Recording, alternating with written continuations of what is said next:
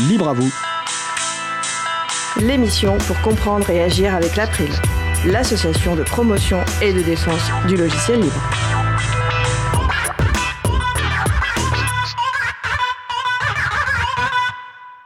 Bonjour à toutes, bonjour à tous. Numérique et transition écologique.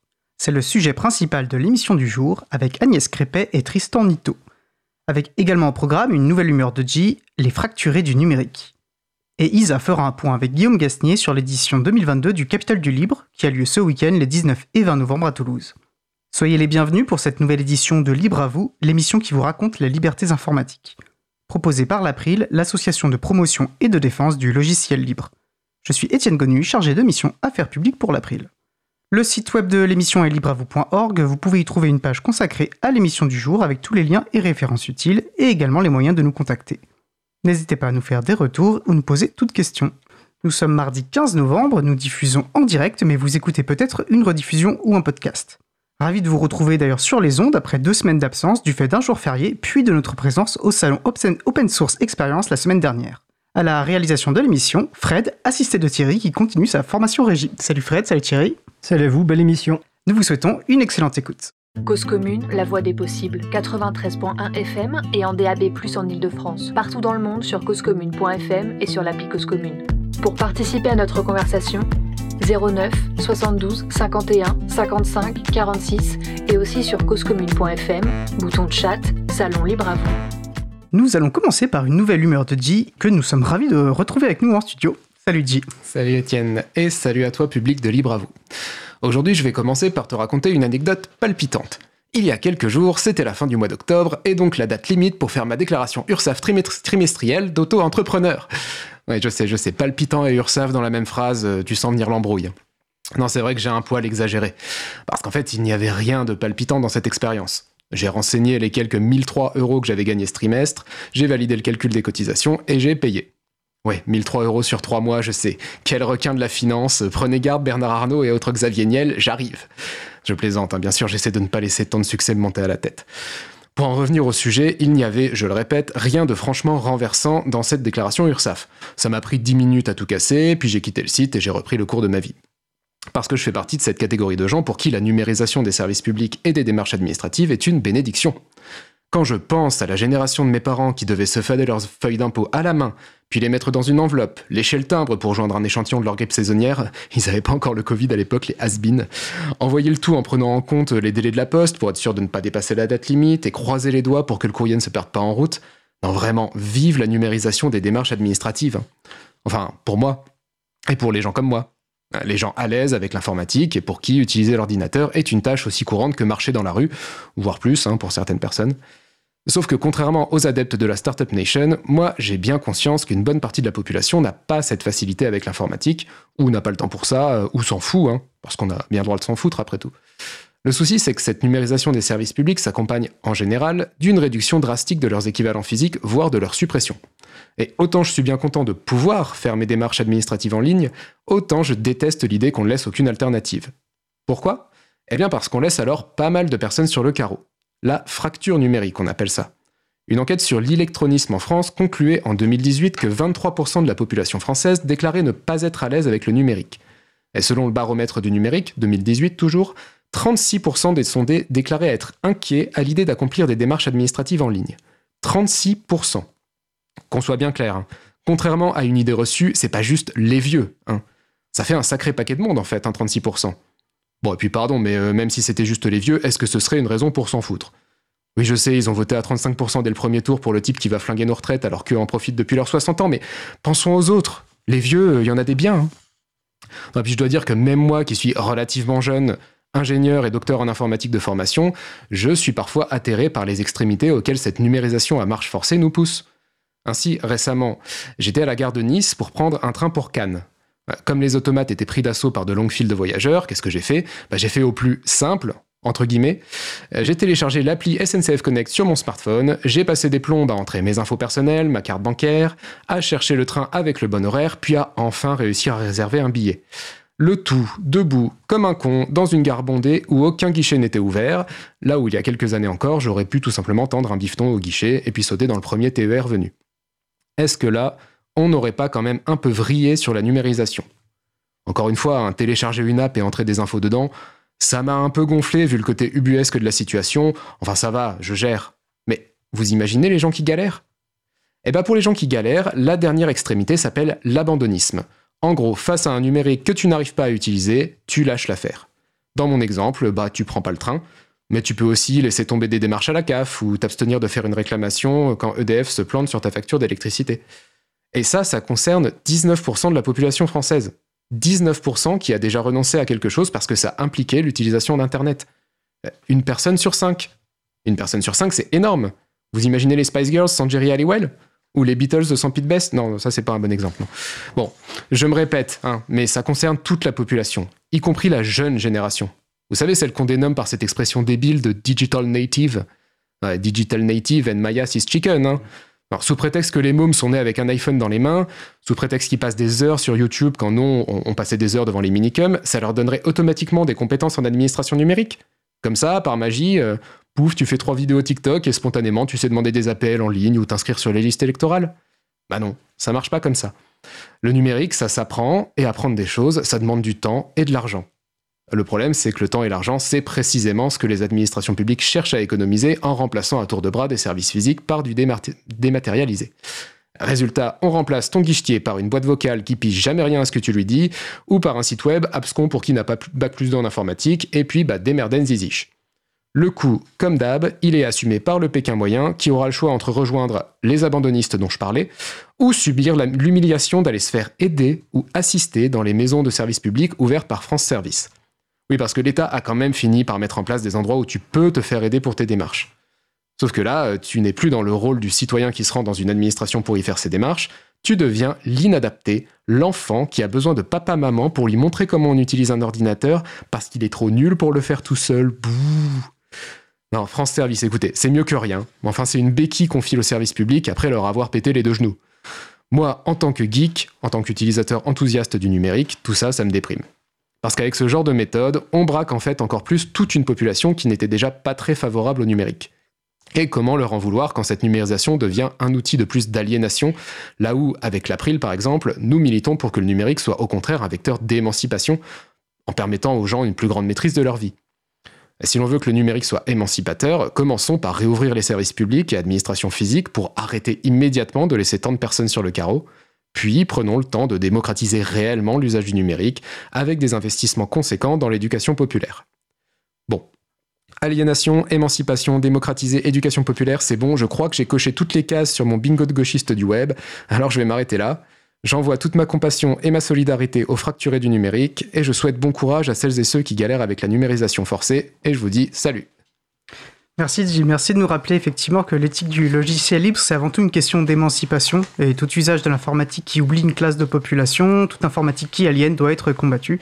Et merci aussi de m'avoir rappelé à mon souvenir les minicums, petite mallette de Proust. Je t'en prie. Euh, j'en profite aussi pour rappeler que si tu interviens bénévolement euh, sur Libre à vous, tu es aussi un, enfin, tu es un auteur, auto-entrepreneur, comme tu viens de nous l'expliquer, qui a fait le choix de publier euh, l'ensemble de tes œuvres, de ses œuvres sous licence libre et qui fait ça donc à, plein temps. Tu n'as pas d'autre activité dite professionnelle. Ta rémunération provient ainsi quasi essentiellement euh, du don de tes lecteurs et de tes lectrices, ou dit autrement, du paiement d'un prix libre par celle-ci, et, ceci en contrepartie de la libre disposition de, tes œuvres. Donc je vous invite euh, donc chaudement à soutenir G si vous appréciez son travail, notamment sa chronique mensuelle. Vous trouverez le lien euh, pour le faire sur la page web de l'émission. Nous allons faire une pause musicale. Après la pause musicale, nous parlerons numérique et transition écologique avec, comme d'habitude, deux invités aussi passionnants l'un et l'une que l'autre. Avant ça, et pour se mettre dans le bain, nous allons écouter 2012 par Kelly Mays. On se retrouve dans un peu plus de 3 minutes. Belle journée à l'écoute de Cause Commune, la voix des possibles. Cause Commune 93. Do I think humanity will succeed? Do I think we will get swallowed by the sea? Let's trace it to hell and handbag is what we're facing. Green capitalism has us replacing one over need products, oversee the poor and the weak, lead the rich and ignorant feed. But there's another message being told, not one of doom and gloom but our collective power to behold. We must unify,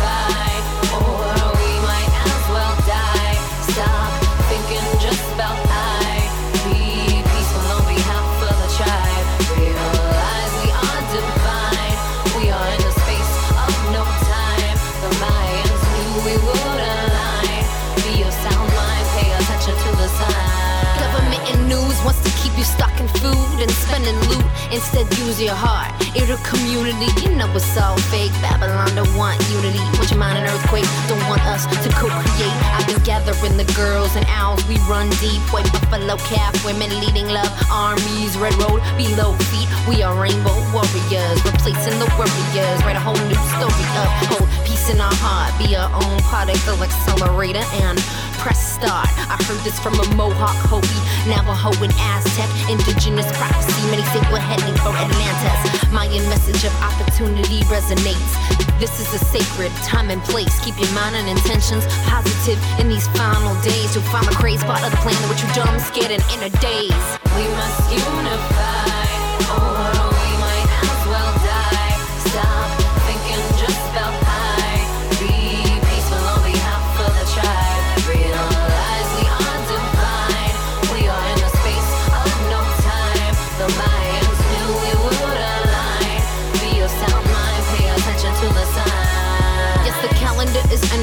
means a shift in consciousness that is depending on our internal and collective ascending into unity that is unending. We may lose power in the final hour. What message are you sending? If you don't dig transcendence, then try these Ten Commandments. One, be grateful and fun. Love all like never before. Two, forgive all in yourself. Focus, set, let's go. Three, let be, let live. Honor, exchange, accept, give. Transmute fear, just feel it, then let go. Honor feminine within all and let it flow. Like Toltec function, don't take it personal or make assumptions. Respect Mother Earth and all of nature. Don't hurry your worry, it's using your imagination for what you don't want. Live from your heart and your truth and don't front. Don't let the voices inside stop ya. You are God, gotcha. We must unify. we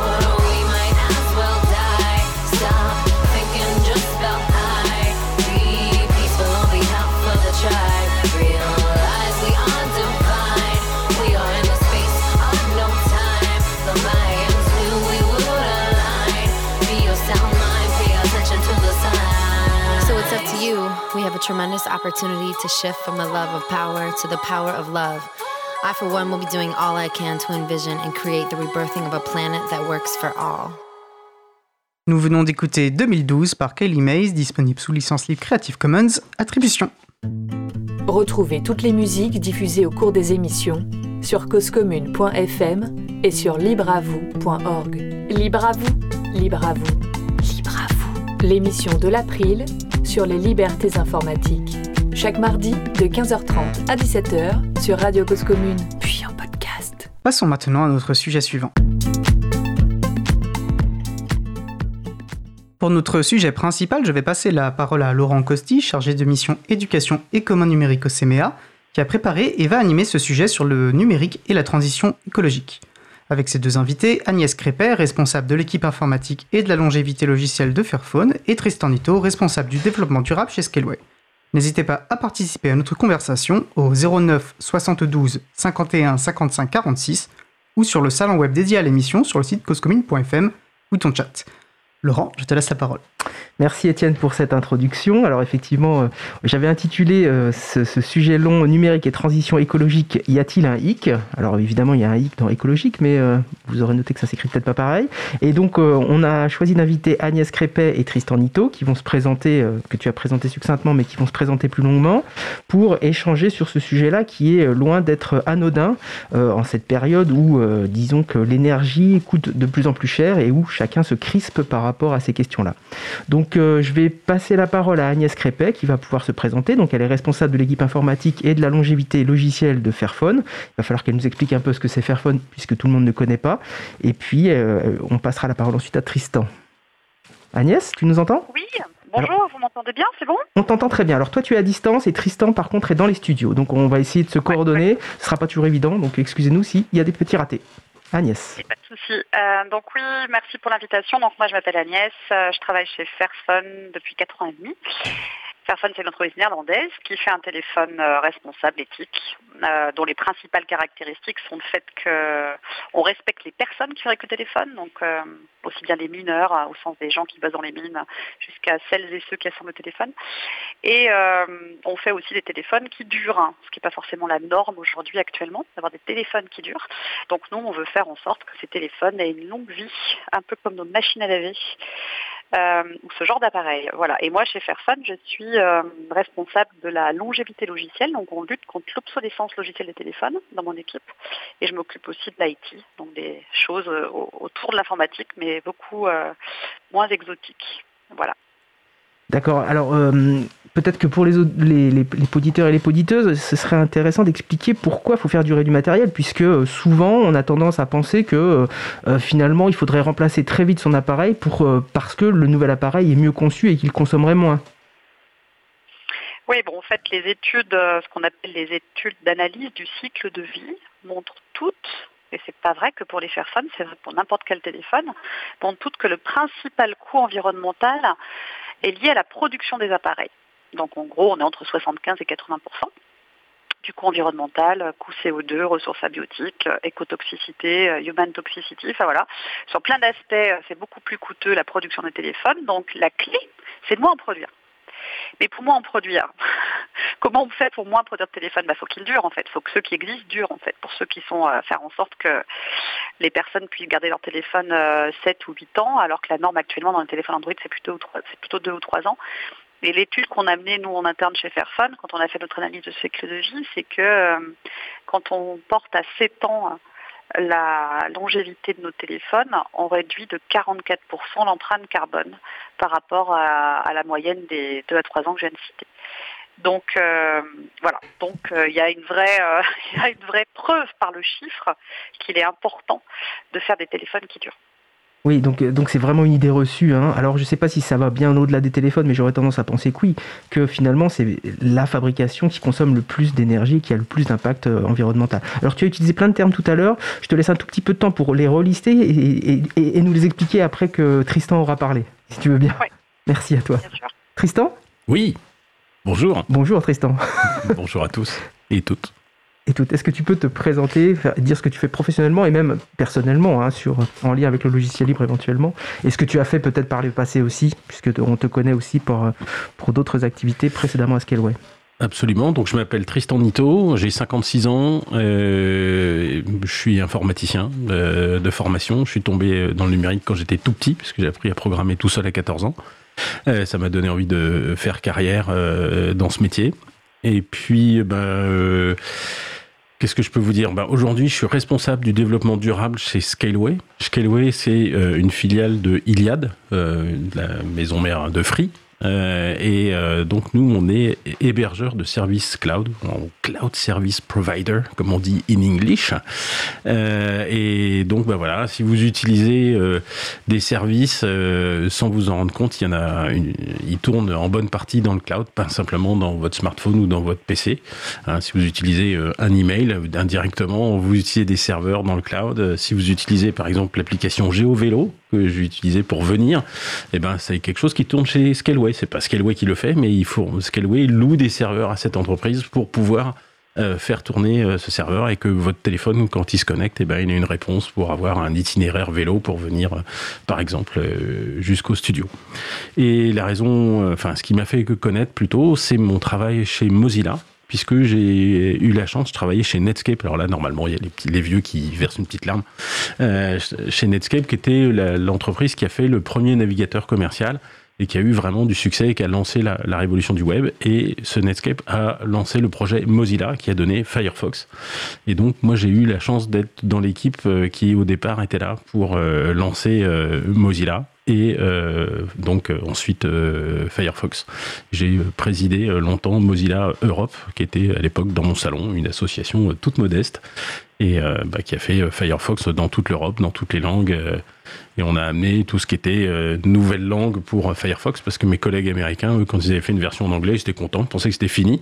Et nous, on leur dit, bah, en catalan, et, etc., en français, en espagnol, en italien, euh, en hollandais, en polonais, en, allemand, etc. Et puis on, a lancé Firefox euh, en Europe.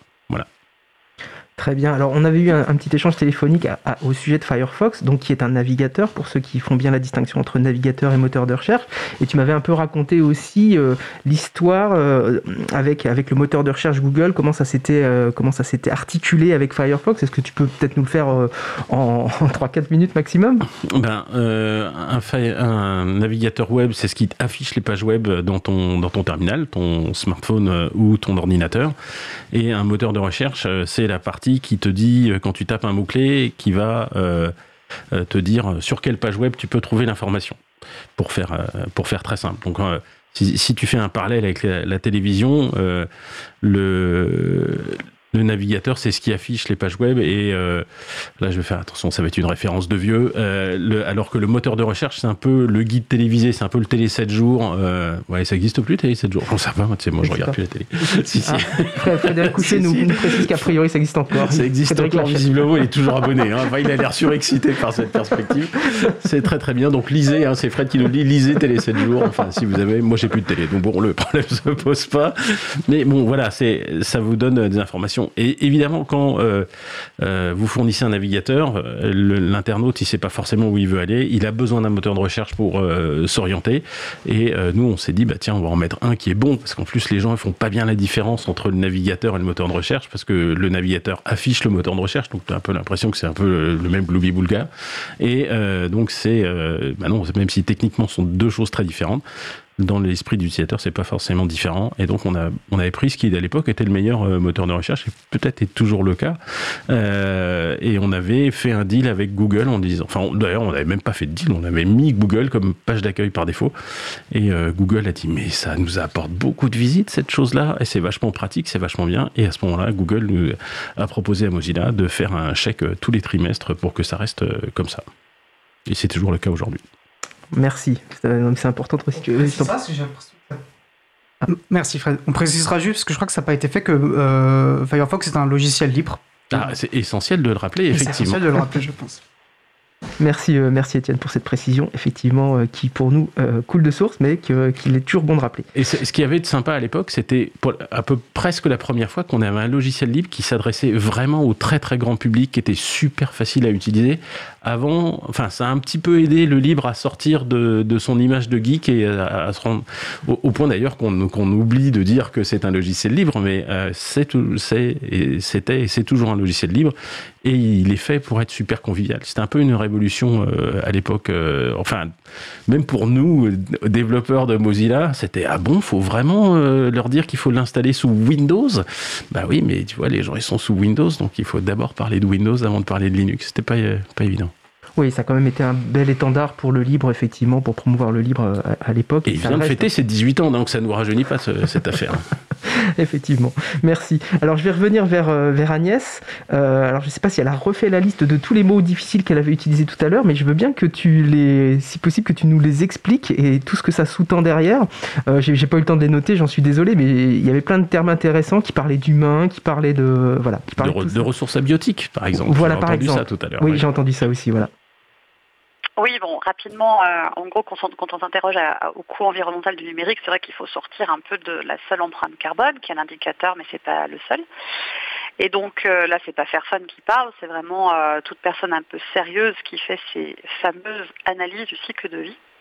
Il faut s'intéresser à d'autres facteurs. Donc typiquement l'écotoxicité, donc en quoi la production d'un téléphone, par exemple, va avoir des conséquences typiquement dans certains pays africains euh, dû à l'exploitation minière, ce genre de choses. C'est tous ces éléments, tous ces éléments-là qui sont pris en compte et des ressources abiotiques c'est euh, les ressources typiquement minérales, donc les ressources non vivantes.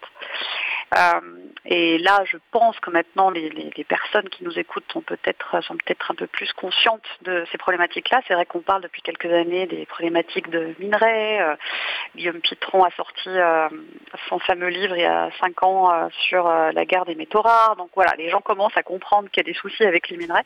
Et ben, c'est ces fameuses ressources abiotiques. Et quand on fait ces analyses du cycle de vie, eh bien, on s'intéresse pas uniquement aux émissions de gaz à effet de serre, euh, dans l'empreinte carbone, mais aussi à la consommation euh, de ces ressources. Euh, aussi l'énergie primaire. Enfin voilà, je ne vais pas rentrer dans le détail, mais tous ces éléments-là sont des choses à regarder. Et à regarder non pas sur l'usage, uniquement sur l'usage du, produit, du téléphone, du laptop ou ce que vous voulez, mais sur sa vie totale. Donc sa vie, elle commence à, notre téléphone, si je parle que des téléphones, elle commence au moment où on va sourcer les, fameux minerais. Et elle termine, la vie du téléphone, elle termine euh, sur euh, l'étape où on va essayer de recycler le téléphone, par exemple. On va essayer de le, démanteler pour pouvoir réutiliser certaines parties dans le meilleur des cas. Donc l'analyse du cycle de vie, elle est essentielle pour avoir une vision globale du coût euh, du produit. Et pourquoi je dis de pas uniquement s'orienter sur l'usage? Bah, Parce qu'on est un peu baigné aujourd'hui par des discours euh, très marketing qui nous poussent à utiliser euh, de l'électrique à tout va, je suis anti-électrique, mais en disant bah ouais, c'est quand même vachement mieux d'avoir une voiture électrique par exemple. Hein. Je prends l'exemple de la voiture électrique parce que bah voilà, c'est beaucoup mieux euh, quand on utilise sa, voiture pour, euh, pour faire Saint-Étienne-Paris, par exemple. J'habite à Saint-Étienne. on aura le coût environnemental du trajet qui sera évidemment euh, moins important que si on utilisait du gasoil, certes. Mais si on regarde l'intégralité de la vie de cette voiture, le coût environnemental de la production d'une voiture électrique est assez élevé beaucoup plus qu'une voiture thermique par exemple. Parce que euh, si je parle des grosses voitures euh, avec des, grosses batteries qui consomment beaucoup de lithium, beaucoup de cobalt, etc., bah, le coût d'extraction des minerais que je viens de citer euh, est, assez, euh, est assez important. Donc voilà, j'ai été un petit peu long, mais c'est pour essayer d'expliquer ce terme un peu obscur que j'ai précité dans mon, dans mon introduction. Euh, très important de faire l'analyse du cycle de vie, de mesurer ces différents facteurs, ressources abiotiques, gaz à effet de serre, écotoxicité, human toxicité, etc. Human toxicité, c'est l'impact sur les hommes et les femmes, quoi. L'impact des problèmes environnementaux et euh, très important aussi de ne pas, se focaliser uniquement sur l'usage, mais de s'intéresser à euh, toute l'étape du cycle de vie de notre projet, de notre produit. Mais j'imagine, alors il y a deux, choses peut-être. Euh, alors de fait, euh, quand euh, on, met des, des, offres pour racheter plus facilement une nouvelle voiture électrique, finalement c'est juste pour pousser le commerce, mais on, ne se soucie pas finalement de la question environnementale. C'est une vraie question que je pose, hein, puisque ça a l'air en tout cas similaire à la problématique des téléphones et de la durée de vie des, des téléphones. ça c'est peut-être ma première question. Et puis j'ai oublié ma deuxième question, donc elle reviendra tout à l'heure, c'est pas grave. ouais, bah alors sur l'histoire du rachat, ça s'applique aussi au téléphone, hein, by the way. En gros, quand tu, quand on te pousse à euh, changer ton téléphone parce qu'il peut, il peut avoir une deuxième vie euh, pour finir en téléphone reconditionné, etc. Euh, bon, en fait, il n'y a, pas une seule réponse, mais il y a une des réponses. Et potentiellement, oui, c'est toujours mieux de pouvoir utiliser son, quand même son, ce fameux produit, hein, puis tu allonger un peu son cycle de vie. Mais il y a une problématique aussi dans, cette, euh, dans ce focus qui est euh, justement uniquement sur le recyclage ou le reconditionnement, on va dire c'est que ne euh, faut pas que ça devienne une excuse pour une surconsommation en fait des produits, que ce soit la voiture ou le téléphone ou le laptop. Donc typiquement, quand on me dit ou quand j'entends, récemment j'ai entendu une conférence où il y avait des gens qui, euh, qui disait, euh, des, speakers sur scène, hein, qui disaient oui, bon, les gars, on s'en fout un peu, vous pouvez acheter un téléphone chaque année, vous le remettez sur back market et on n'en parle plus. Bah non, hein. non, non. c'est pas comme ça que ça marche, quoi. Il peut aller sur back market et peut-être qu'il sera racheté, mais là, n'est pas le problème. Il faut arriver toutes et tous à garder plus longtemps nos produits. Et le fait d'allonger la vie de son téléphone, oui, ça va pouvoir servir mais euh, il faut vraiment qu'on change toutes et tous de, mode de consommation en fait. L'idée elle est là. Et euh, il y a beaucoup de boîtes aussi, hein, beaucoup de, concurrents à Fairphone qui euh, justement misent aussi là-dessus, hein, qui incitent les consommateurs, consommatrices à vouloir changer leur téléphone. On parle aussi des opérateurs, c'est pas que les fabricants de téléphone, il y a aussi des opérateurs qui poussent, on a tous connu, hein, à l'époque maintenant ils sont un peu plus réglementés, mais vous avez tous connu ces périodes où on vous proposait d'avoir un téléphone nouveau tous les deux ans. Euh, maintenant, c'est un peu plus réglementé, ça devrait être euh, justement un peu plus euh, cher de faire ça, mais pendant longtemps, vous pouviez avoir un, téléphone tout neuf juste parce que vous alliez renouveler votre contrat chez un opérateur quelconque français. Donc ça, ça pousse justement les personnes, les consommateurs, consommatrices à changer de téléphone. Oui, il y a un côté, il y a un côté normalisation. C'est-à-dire si tout le monde autour de soi change son téléphone, eh bien le mien, euh, Oh bah oui, bah j'ai qu'à le foutre sur back market et puis je vais le changer aussi. en fait, il y a un peu une perméabilité. Enfin, les gens sont sensibles à ce que font, euh, ce que fait leur entourage et ils peuvent, si leur entourage leur montre le mauvais exemple, et ils vont aussi euh, bah, le reproduire et, euh, et, changer. Alors que si on se décide à garder notre téléphone plus longtemps, bah, autour de soi, bah non non, tu vois, moi j'ai un smartphone, il a 4 ans et j'ai pas prévu de le changer. Et ben en fait, ça va faire tache d'huile dans le bon sens et ça va pousser les gens à pas euh, renouveler leur téléphone. Mais pour revenir euh, rapidement sur la, voilà et sur la voiture, euh, ah, est-ce que la voiture électrique va nous sauver Il faut juste rappeler que la voiture électrique, elle n'est pas là pour sauver la planète, elle est là pour sauver l'industrie automobile. Hein. C'est essentiellement ça. ne perdons pas ça de vue. Le marketing de, faire, de ma part, hein, bien sûr. voilà.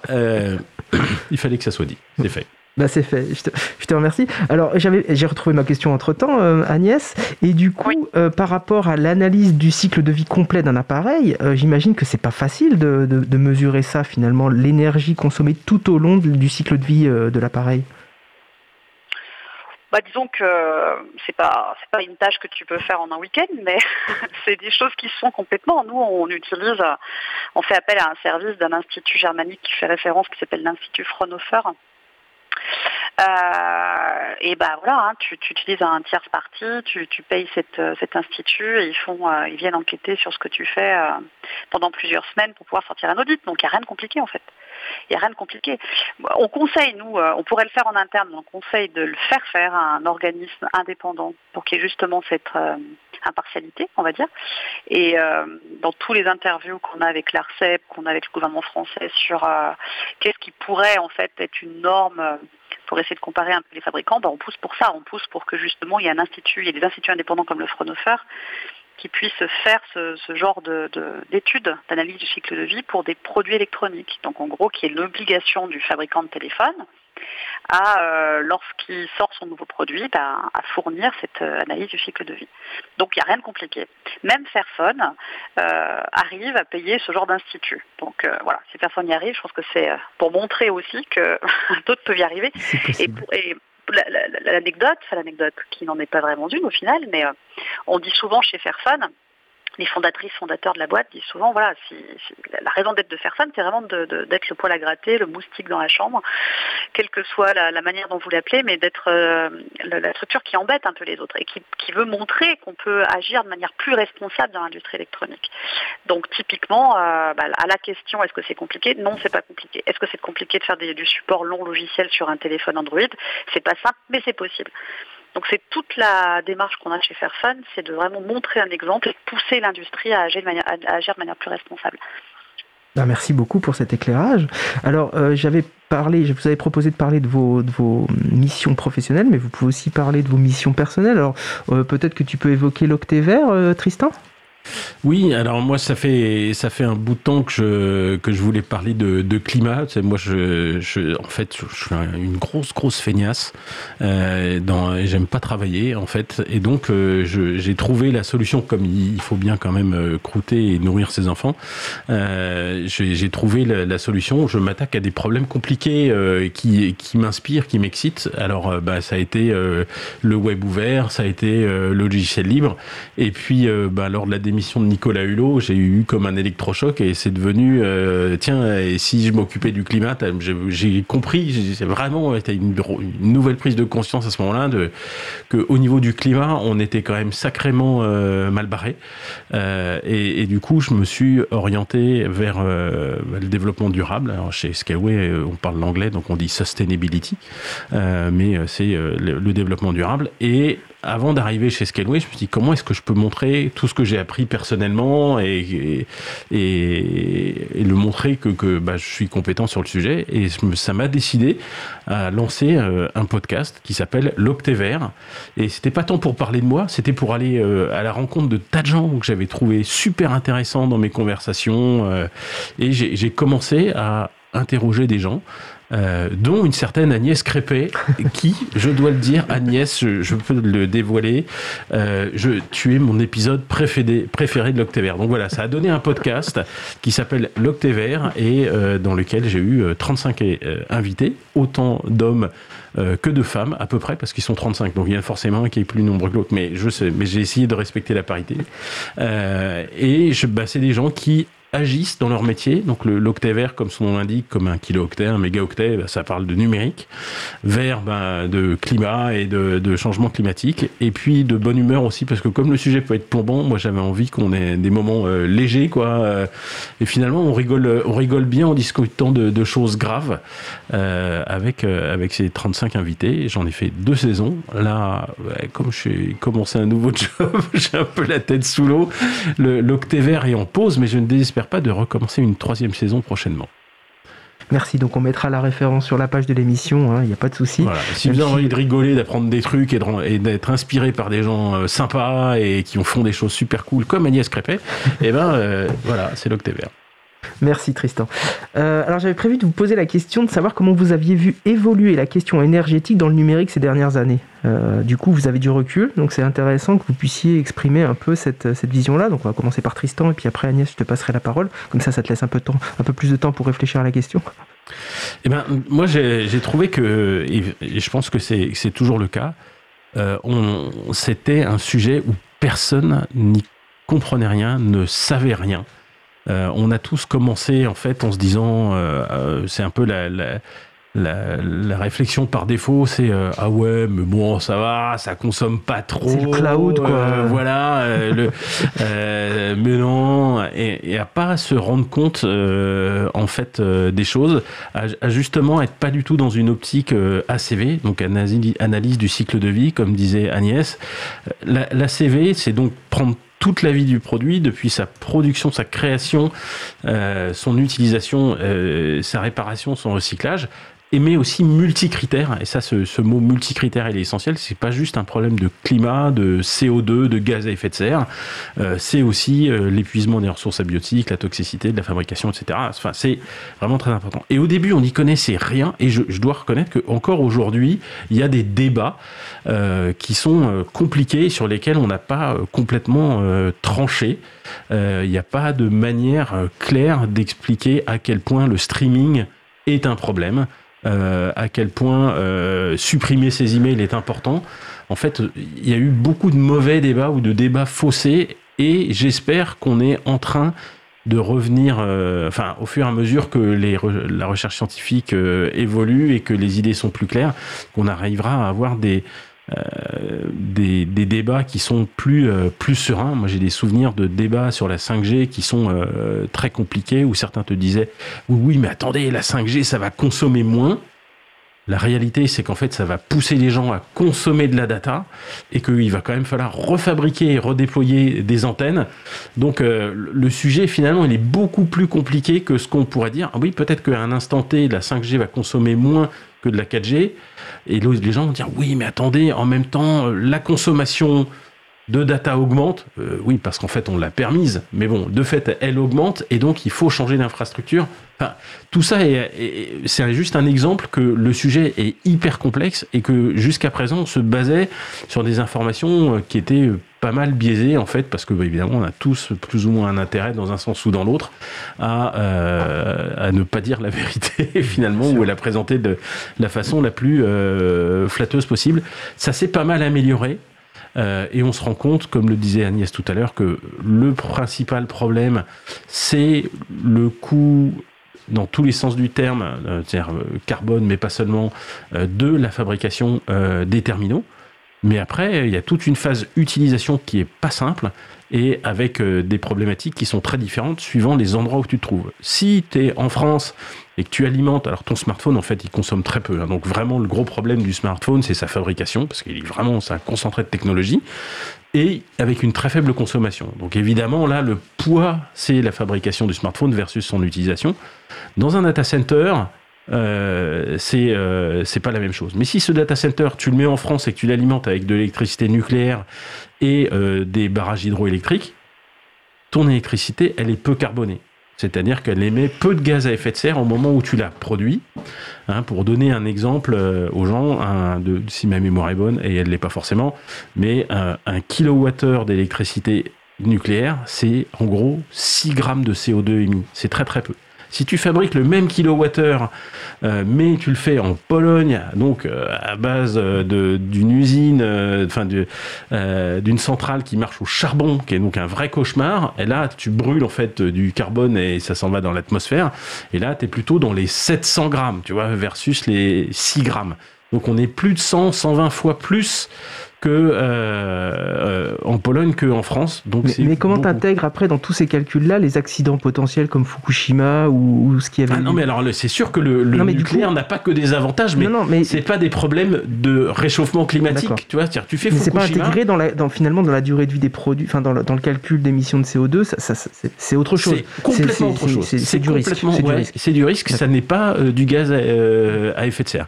Je, je suis pas, enfin je suis pas en train de faire un chèque en blanc pour nucléaire, hein, mais euh, en tout cas, sur les émissions de CO2, ça fait partie euh, de la solution avec d'énormes défauts euh, derrière. Et, c'est pour ça que ces débats, ils sont super compliqués à avoir. Mhm. c'est qu'il y, y, a des tas de gens qui ont très peur du nucléaire. C'est de la peur, c'est de l'émotion, tu vois. Il y a des gens qui ont structuré leur pensée autour du le nucléaire, c'est mal. Enfin, je pense en particulier aux écolos, tu vois, mhm. les Greenpeace et compagnie. C'est des gens je ne suis pas en train d'en dire du mal. Hein.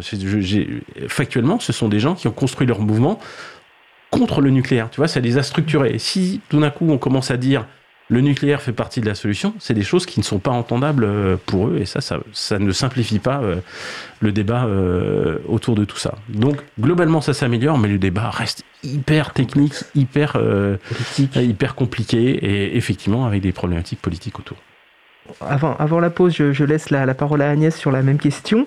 Et puis du coup, j'en rajoute une, deuxième. Est-ce que la gratuité qu'a offert les GAFAM n'est pas venue justement euh, rajouter une couche de complexité dans, les débats? Peut-être que tu peux, tu peux aussi répondre à ça, Agnès, euh, par rapport à ce que tu espérais répondre. Oui. Alors sur la question énergétique dans le numérique sur ces dernières années, euh, ouais, si on regarde un petit peu, certes, il n'y a pas eu, euh, il y a eu différents rapports et puis des chiffres qui n'étaient pas forcément justes, mais quand même, la plupart des rapports s'accordent à dire qu'aujourd'hui, on est à à peu près 4%, euh, le, numérique aujourd'hui représente 4% des, émissions de gaz à effet de serre, et puis on peut, on peut s'attendre à un doublement euh, d'ici quelques années, 3, 4, 5 ans. Donc euh, moi je pense sincèrement que l'efficacité énergétique qui peut être due au progrès technologique, elle ne va pas suffire à compenser l'augmentation des usages. Et donc euh, pour revenir toujours à mon cheval de bataille sur euh, qu'est-ce qu'on peut faire du coup face à cette situation-là, c'est que ce serait quoi les solutions? Bah, Première solution, arriver à, je l'ai dit déjà longuement, à faire des appareils et des solutions qui durent. arriver à réduire la quantité de toutes les ressources euh, numériques euh, qu'on peut utiliser, donc que ce soit nous individuellement, mais aussi, au sein des organisations. Hein. On a la Loirine, on pourra reparler, qui est, qui est passée en novembre 2021 pour essayer, pour inciter justement au moins euh, les, infrastructures publiques, pardon, de, de favoriser l'usage des produits numériques sur le long terme éventuellement du reconditionné, etc.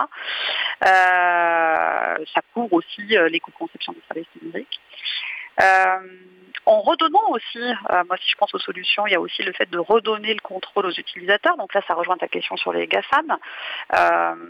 si on permet aux utilisateurs, utilisatrices de choisir leur mise à jour logicielle, par exemple, de choisir leur système d'exploitation, eh bien, on peut arriver à des choses plus durables. Typiquement, je crois que c'est dans la Loirine, si je ne me trompe pas. Euh, mais on a quelque chose qui est passé qui est un petit peu inaperçu.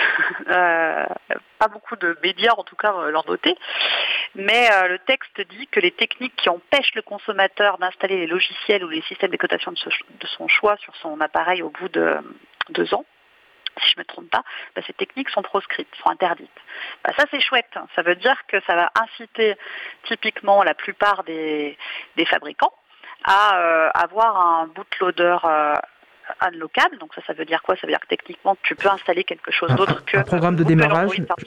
Oui, je me permets de préciser. Un bootloader, c'est le programme de démarrage de, l'appareil électronique. Exactement. Qui boot l'appareil exactement, ce qui te permet de booter ton système d'exploitation. Et ben imagine ce truc-là, cette solution technique, elle a une porte qui te permet une solution euh, by design qui te permet d'installer quelque chose d'autre. Je vais le tourner comme ça, plus simplement.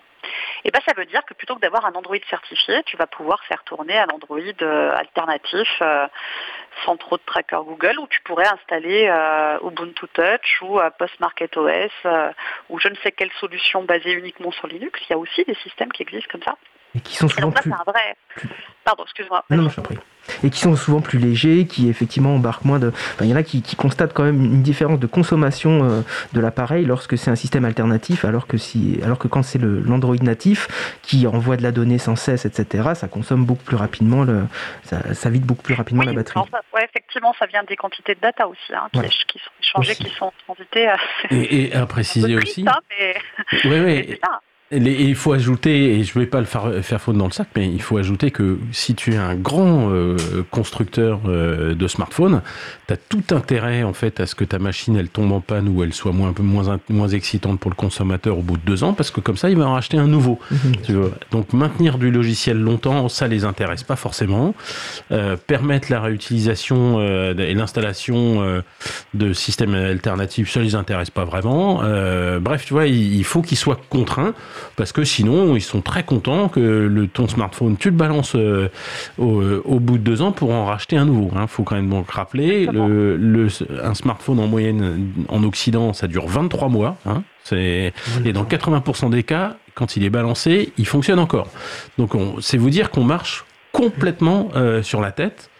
Euh, parce que c'est pas la tendance. Hein, euh, rappel pour euh, aller vers l'accord de Paris, en gros pour sauver la civilisation sur cette planète, il faut diviser par 5 les émissions de gaz à effet de serre en, France. Hein, par 5, là, on émet 10 tonnes par Français, il faut descendre à 2 tonnes d'ici 2050, donc il faut vraiment réduire, il faut appuyer très très fort sur le frein, et à côté de ça, on continuerait à euh, jeter des téléphones qui ont coûté une énergie dingue euh, tous les deux ans. C'est, on marche sur la tête. Et pareil au niveau du numérique, puisque ça consomme 4%, euh, enfin ça produit 4% des gaz à effet de serre et, que ça risque de doubler, mais il faut arrêter, enfin il faut, faut freiner quoi, il faut trouver des solutions.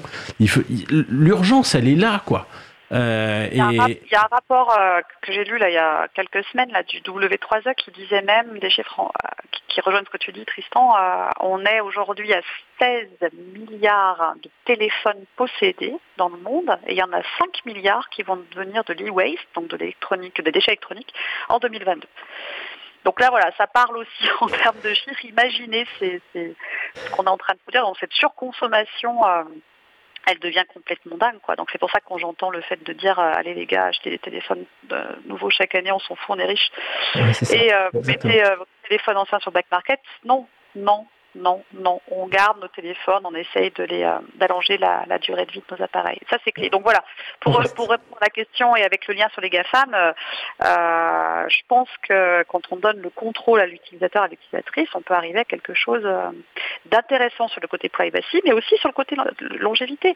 Tous les OS alternatifs ont une durée de vie plus longue. Si je, parle si, je pense à Linear Edge, qui est un des plus gros systèmes alternatifs Android, ça tourne sur plus de 100 devices euh, et, euh, et c'est des mises à jour qui durent sur euh, non pas 2 à 3 ans mais plutôt 5, 6, ça, ça tombe sur plus de 100 systèmes d'exploitation différents, enfin appareils différents plutôt, pardon, device pour traduire pour les gens qui ne sont pas. Oui, pardon, Alors, sur, plusieurs, voilà, et exactement, et puis ça permet bah, surtout, tu vois, tu as un vieux Samsung qui traîne chez toi, qui a plus de mise à jour logicielle parce que bah voilà, Samsung a droppé le support, donc tu as, plein d'apps qui vont plus marcher, bah du coup tu peux unlocker ton ton, téléphone et installer un système alternatif. Voilà. Donc ça c'est quand même vachement intéressant parce que du coup ça allonge. On dit euh, souvent que les systèmes alternatifs c'est super euh, pour le côté privacy, bien sûr, mais c'est aussi bien pour le côté longévité. C'est aussi bien pour le, côté, pour le côté longévité et je suis très contente de voir qu'il y a quand même un arsenal législatif qui commence à se mettre en place pour essayer de bannir du marché des pratiques non responsables.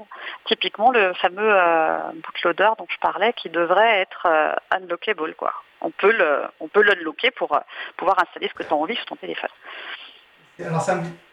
Merci Fred. Alors je pense que comme l'échange est vivant et passionnant, on, va exceptionnellement pas faire de, pause musicale, on, va laisser l'échange continuer, mais c'est intéressant que tu parles de ce bootloader et de cette loi Ring qui est donc euh, R-E-E-N, hein, pour, R-E-E-N, pour ceux qui, qui cherchent. Empreinte- réduction de l'empreinte environnementale du numérique, parce qu'en fait, c'était à la base une proposition de l'April pour les interdire tout, sans- tout bonnement.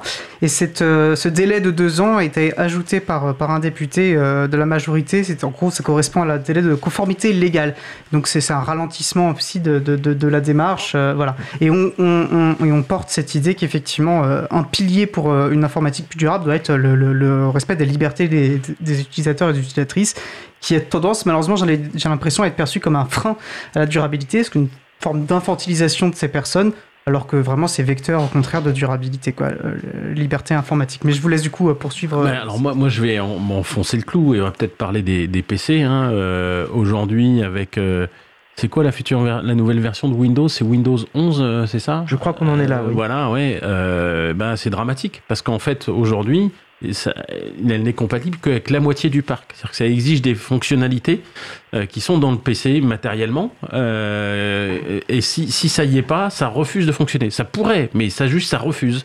Et donc, ça veut dire que la mise sur le marché de Windows 11, eh ben, ça rend obsolète la moitié du parc de PC installés euh, aujourd'hui, alors que justement, il faudrait les faire durer le plus longtemps possible. Et c'est là que Linux, ou plutôt devrais-je dire GNU Linux, euh, entre euh, en jeu et permet de faire durer du matériel et utiliser très longtemps du matériel pour ne pas avoir à, le jeter et donc avec du matériel ancien mais qui fonctionne encore hein, parce que le silicium ça s'use très très peu euh, quand ça quand on s'en sert.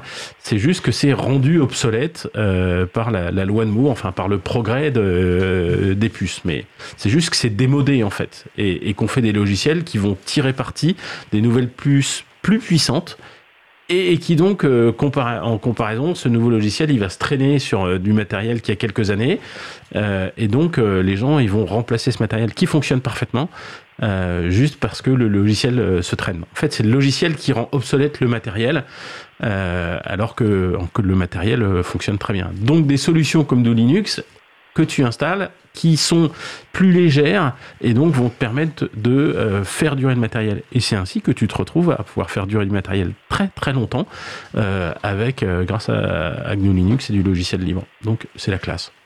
Voilà, les logiciels libres contribuent à faire durer le matériel. Ça, c'est peut-être une. Et donc une- sauver la planète. Il faut que ce soit dit. entre autres. Euh, du coup, je me permets de passer à la question suivante. Alors, Tristan, tu as- as un peu répondu tout à l'heure, donc je vais plutôt passer la parole à Agnès. Mais finalement, quels ont été les éléments déclencheurs, ou, peut-être un cheminement d'ailleurs plus, plus, plus long, euh, qui vous a fait vous intéresser aux questions énergétiques et de transition dans le numérique? Agnès? Ouais, ouais, ouais. Me concernant, euh, on va dire que c'est un break professionnel. Donc il y a 10-12 ans, j'ai arrêté de bosser pendant un an. Et avec mon conjoint, on a fait le un espèce de tour euh, de certains pays un peu éloignés de chez nous pour voir ce qu'était le métier de développeuse ou de développeur, à ce que lié aussi développeur. Un peu loin de chez nous et euh, voilà on a rencontré des gens en Indonésie, euh, en Afrique, on a bossé un petit peu en Afrique, enfin bon bref, tout ça nous a fait poser beaucoup de questions et euh, alors c'était pas forcément que sur l'angle euh, euh, numérique responsable, numérique euh, responsable du point de vue écologique, mais plus d'un point de vue éthique plus large. On s'est dit que euh, en tant qu'ingénieur développeur, euh, on avait tout intérêt à peut-être bifurquer. c'était peut-être pas un mot qu'on employait encore beaucoup à l'époque, mais que nos 40 heures par semaine, euh, on pouvait les passer ailleurs en fait. Euh, à une tech, euh, moi je pense pas que la tech sauve le monde, euh, ni d'un point de vue environnemental, ni d'un point de vue sociétal, mais je pense que le monde a besoin d'une tech plus responsable. Voilà, c'est ça. Et que si des gens comme nous, on pouvait contribuer à ça, bah, ça serait pas mal. Donc du coup, quand on est revenu de ce break d'un an, en ayant rencontré des gens très inspirants, euh, aujourd'hui je suis plus inspirée par des gens, euh, euh, des personnes africaines ou indonésiennes que par des gens de la Silicon Valley. Euh, Ah bon, bah, ça, t'es pas fan d'Elon Musk mais même des petites boîtes, hein, même des plus petites euh, start-up, euh, voilà, je regarde plus du tout. Enfin, je m'intéresse vraiment très très peu à ce qui se passe euh, aux États-Unis, mais vraiment, il y a des choses par contre incroyables à suivre euh, au Togo, en Indonésie. Il y a vraiment des gens qui font des choses de dingue. Et euh, bah, avec euh, toutes ces inspirations là, que je me suis ramenée de mon, mon voyage, bah, j'ai voulu euh, faire des choses différentes. Donc j'ai commencé par monter ma boîte en essayant de bosser avec des copains qui s'appelle Ninja Squad euh, pour essayer de bosser pour des gens, euh, mais pas toutes les boîtes on va dire. et puis, ben voilà, j'ai rejoint Fairphone. Donc pour moi, c'était un cheminement logique d'arriver à rejoindre une boîte produit qui agit pour faire une tech plus éthique. Mais moi, je l'ai plus vu sur le côté éthique plus que sur le côté écologique, donc qui est un peu plus large. D'ailleurs, chez Fairphone, on dit, enfin, le côté écologique, oui, on y est, mais euh, on, défend aussi un projet euh, décolonial. Quoi. On essaye aussi de montrer euh, que il y a des personnes qui souffrent en fait, qui sont dans des conditions de travail qui ne sont pas du tout acceptables derrière les fabrications d'objets électroniques et qu'on ne parle pas assez de ça. le nombre de fois que je suis invitée à des tables rondes pour euh, parler du problème environnemental du numérique. Et où on me dit bon par contre euh, tu parles pas trop du côté social hein, ça va. Bah non il faut en parler. En plus c'est complètement lié. En plus c'est complètement lié. Pourquoi les, si je parle des déchets électroniques, les 5 milliards de téléphones là, qui vont finir en déchets électroniques en 2022, ils vont finir où ces déchets électroniques? Ils vont finir au Ghana, à Boglouchi, parce que c'est une des plus grandes décharges de, de déchets électroniques au monde. Et euh, les personnes qui euh, vont euh, traiter ces déchets, la plupart d'entre eux, c'est des gamins, des enfants. Donc ça, c'est des choses que le monde occidental ne veut pas voir. C'est des choses on ferme vraiment les yeux là-dessus. Et donc, si on, accepte quelque part, en fermant les yeux, que des gens soient exploités loin de chez nous, dans les pays dits des Sud, eh ben, on, accepte forcément les problématiques sociales et environnementales qui vont derrière, les deux étant liés. Les, déchets, les décharges de déchets électroniques, c'est aussi un gros scandale environnemental. Donc tout est lié. Et donc euh, une des choses qui m'a quand même bien marqué il y a une dizaine d'années et qui m'a qui m'a poussé à bifurquer, c'est la prise de conscience de tout ça. Quand j'ai passé quelques temps en, Indonésie, j'ai vu, à quel point euh, même les gens dans mon domaine, hein, parce qu'on rencontrait principalement des développeuses et des développeurs, euh, vivaient dans des, enfin voilà, faisaient des, avaient peut-être des boulots pas forcément très simple et euh, très inspirant, mais en tout cas œuvrait énormément pour des associations locales euh, qui éthiquement agissaient pour un numérique plus, responsable. Quoi. Je me souviens en Indonésie avoir rencontré des jeunes filles euh, développeuses qui finissaient leurs études, montaient une boîte pour, vivre de développement e-commerce, peu importe lequel. Et à côté de ça, un week-end sur deux, elles prenaient leur scooter pour faire le tour de l'île de Java pour donner des cours de aux gamins en disant bah ouais il faut qu'on initie les, les des campagnes euh, parce qu'il n'y a que les riches des villes qui font des études d'informatique, il faut que ce soit plus large, etc. Enfin voilà. Et ça, c'est vraiment des choses inspirantes qui m'ont qui, poussé à, à bifurquer, je dirais. Ah bah, merci pour cet éclairage. Effectivement, hein, moi j'ai lu euh, La pensée selon la tech, euh, le paysage intellectuel de la Silicon Valley euh, chez, chez CF Édition. effectivement, c'est pas très, c'est pas du tout, ça vend pas du rêve comme, comme tu viens de nous en, nous en vendre là. Enfin, vendre. En tout cas, comme tu viens de nous le présenter là, si tu veux. Donc, moi non plus, je suis pas très très attiré par ce qui se passe là-bas. Et c'est vrai que c'est des reproductions de de, techniques et puis de, concepts qui sont pas très très intéressants selon moi et en tout cas qui vont pas dans le bon sens pour, pour le numérique. Euh, alors et, effectivement pour l'Afrique, euh, j'étais récemment au Biennale de l'éducation nouvelle à Bruxelles qui réunit pas, pas, mal de personnes qui, qui évidemment promeuvent l'éducation nouvelle. Euh, il y avait des personnes représentant euh, de pays africains et, et qui nous disaient qu'ils avaient l'impression de vivre une deuxième colonisation en Afrique par, euh, bah, par les GAFAM qui essayent de, leur, de les accoutumer comme ils l'ont fait avec le Coca-Cola à des, à des solutions privatrices pour que après effectivement ils gardent, ils gardent ces solutions et en plus ils avaient bien conscience qu'on leur envoyait nos poubelles, nos poubelles numériques. Donc c'est vrai que ça, ça, commence à faire beaucoup pour, pour ces pays-là. Donc je te rejoins vraiment sur ce constat-là, même si moi j'ai pas eu, euh, j'ai pas eu cette chance-là d'aller constater euh, sur place un peu tout ce que tout ce qu'ils subissaient, quoi. Alors, si vous écoutez euh, France Inter, il y a le Code à changer qui est un podcast, parce qu'on est dans un podcast, donc on va faire la pub pour un autre podcast. Bien sûr, bien sûr. Le Code à changer qui est un podcast, un podcast que j'aime bien, et le dernier épisode, le, journaliste a, invité Sénabé Kofi Agbojinou, qui est une personne euh, qui vit actuellement au Togo, si je ne me trompe pas. Et euh, l'intitulé de ce podcast, c'est Quand le numérique colonise la ville africaine. Et justement, Sénamé parle euh, exactement le sujet qu'on aborde maintenant. Et, et, du fait aussi que dans certains pays euh, africains, il y a euh, un, vrai, une vraie culture du libre en fait, pourtant, hein beaucoup plus que chez nous, hein, bizarrement, hein. beaucoup plus qu'on va dire euh, qu'encore en Europe, c'est pas forcément vrai, mais beaucoup plus qu'aux États-Unis, par exemple. Donc, il parle de l'aberration de ce de ce qui peut se passer là-bas. Donc, j'invite chacune et chacun à, écouter ce dernier numéro du Code à changer. D'accord, merci pour ces précisions. Effectivement, on essaiera de mettre la référence encore une fois dans la page de l'émission. On va peut-être préciser, on est une émission de FM avant d'être un podcast. Je pense que c'est important aussi. Puisqu'on diffuse en direct quand même. Ah, merci Étienne, c'est vrai, c'est pas simple en plus à gérer ce genre de choses. Euh, alors, je alors, on a jusqu'à à peu près 16h42. Euh, euh, hein. Je, vous le dis avant parce que c'est pas forcément évident de vous couper, Agnès et, Tristan. Donc, euh, donc, on essaie de garder ça en cap. Bah, du coup, la, prochaine question, elle concernait un peu la prospective, enfin, un peu, un peu de prospective. Comment vous voyez l'évolution du numérique dans le contexte de crispation énergétique? Alors, je peux prendre un exemple d'un chaton. Hein, alors, chaton, vous, vous en avez déjà entendu parler peut-être dans l'émission. c'est une structure qui fait partie du collectif des hébergeurs alternatifs transparent, ouvert, neutre et solidaire initié par, euh, initié par Pharmasoft. Et euh, parmi les chatons, je connais euh, Résilien, par exemple, qui réfléchit à proposer des services aux structures en se posant vraiment des questions sur est-ce que c'est utile de laisser le site web allumé la nuit, par exemple Est-ce que, enfin, comment on fait pour consommer moins d'énergie par rapport aux services qui sont proposés sur des clouds, des choses comme ça, quoi. Donc voilà, ça c'était pour illustrer un peu le sens de ma question, mais je, je repose la question comment vous voyez un peu l'évolution du numérique dans le contexte de crispation énergétique? Tristan?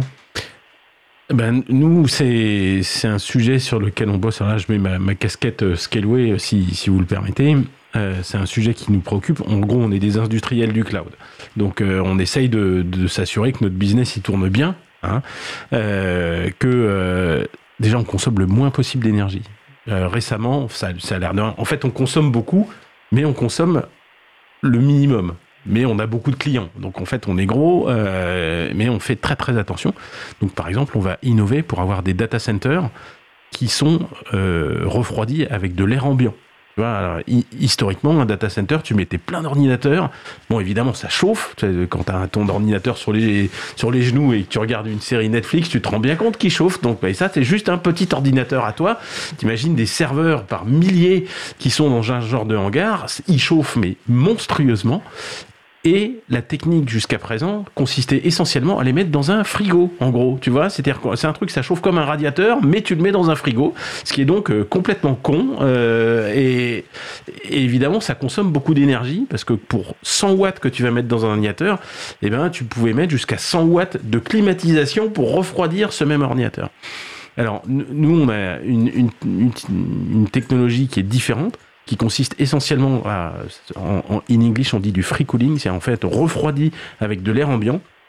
Donc ton hangar, c'est un immense courant d'air où tu fais circuler de l'air extérieur. Et comme tu es en Ile-de-France et que la température moyenne c'est 12 euh, degrés, bah, l'essentiel du temps, tu vois, c'est euh, suffisamment frais.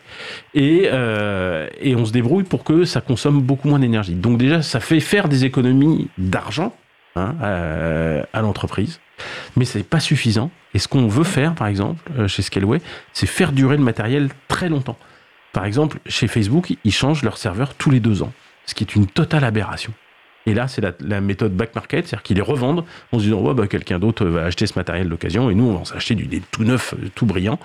Euh, et chez Scaleway, notre matériel, on achète du matériel haut de gamme et au bout d'un moment, généralement trois ans à peu près, eh ben, on le transforme en offre milieu de gamme et ensuite en serveur de fichiers ou en, offre d'entrée de gamme. Et tu fais durer ton matériel comme ça pendant 10 ans. Et évidemment, bah, l'énergie qui a été investie pour fabriquer le matériel, tu l'amortis en quelque sorte, euh, comptablement, hein, sur, euh, sur, euh, sur 10 ans. Et bah, je pense que tout le monde devrait faire ça. Tout le monde devrait utiliser du free cooling. Tout le monde devrait autoriser aussi à, à refroidir les serveurs à une température qui n'est pas 20 degrés d'habitude. Hein, tu vois, il fait 20 degrés dans un data center parce que c'est comme ça qu'on a toujours fait dans l'industrie. Et eh ben chez, chez Scaleway, dans notre nouveau data center, et eh ben là on dit ça, cette température, elle est variable en fonction de l'air extérieur. Euh, elle va pas dépasser 32 degrés parce que les serveurs sont certifiés pour fonctionner jusqu'à 32 degrés, donc on va rester en dessous de ces 32 degrés, mais on s'autorise à monter par exemple jusqu'à 30 degrés parce que bah, s'il fait 25 dehors, bah, tu mets de l'air à 25, et puis à l'intérieur, bah, évidemment, il fait plus chaud, donc euh, il fera 30 degrés, mais tu n'auras pas besoin de refroidir Et, donc, il n'y a pas de climatisation dans le, dernier data center de, de Scaleway, pas du tout. Euh, les, serveurs ne sont pas refroidis avec de la climatisation, juste avec de l'air ambiant et qu'on va un peu humidifier pour refroidir cet air quand, il fait vraiment très chaud. Donc il y a de l'innovation à faire. Euh, mais le problème de fond, donc aussi bien là-dessus que pour conserver euh, le matériel euh, longtemps, mais il faut en avoir la volonté, puis il faut avoir la capacité de l'expliquer au client que c'est pas parce que le serveur a 8 ans que c'est qu'il est pourri, il marche encore très très bien, mais voilà, on vous le vend, on vous le loue pas cher, il faut voilà, il faut l'accepter quoi. Merci Tristan pour cette vision de, ce que sont les data centers chez Scaleway. Agnès?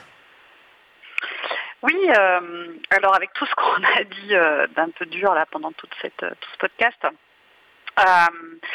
moi je pense qu'il faut, il faut sortir, enfin il faut des solutions qui soient plus simples. il faut que les consommatrices, consommateurs aient des solutions à disposition pour qu'elles puissent garder leur téléphone plus longtemps, leur, leur appareil plus longtemps, etc. mais je pense que un truc qui pourrait être intéressant aussi, qui pourrait être intéressant, c'est qu'en tant que technicien et technicienne, on se défocalise aussi de nos propres, euh, de notre propre angle technique en fait, euh, et qu'on contribue à ne pas forcément pousser des solutions techniques quand il n'y a pas besoin de technique.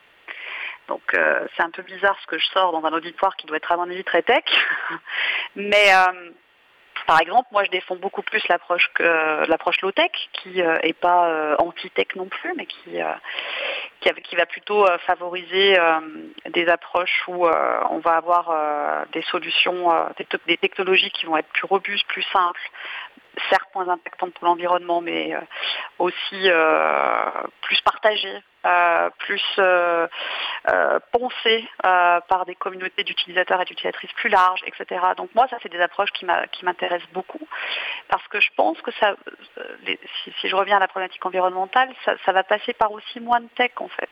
Qu'est-ce que c'est que la sobriété énergétique? C'est aussi potentiellement arriver vers des consommations moins effrénées et du coup vers potentiellement des solutions qui ne passent pas par de la tech. Là, il n'y a pas longtemps, j'étais à des, des rassemblements euh, autour du numérique euh, pour l'éducation nationale, etc. Et euh, quel désastre de voir des, des, tablettes qui sont dans tous les, toutes les prix des écoles primaires ou les collèges en France et qui ne sont pas maintenues parce que les profs ne sont pas, sont pas formés, etc. Et pourtant, il y avait aussi cette promesse que le numérique allait être quelque chose qui allait pouvoir résoudre des problématiques euh, sociétales, euh, arriver à, à faciliter l'apprentissage dans certains milieux, etc. Oui, enfin bon, moi je dis, au bout d'un moment, il faut aussi renoncer à certaines techs, quoi.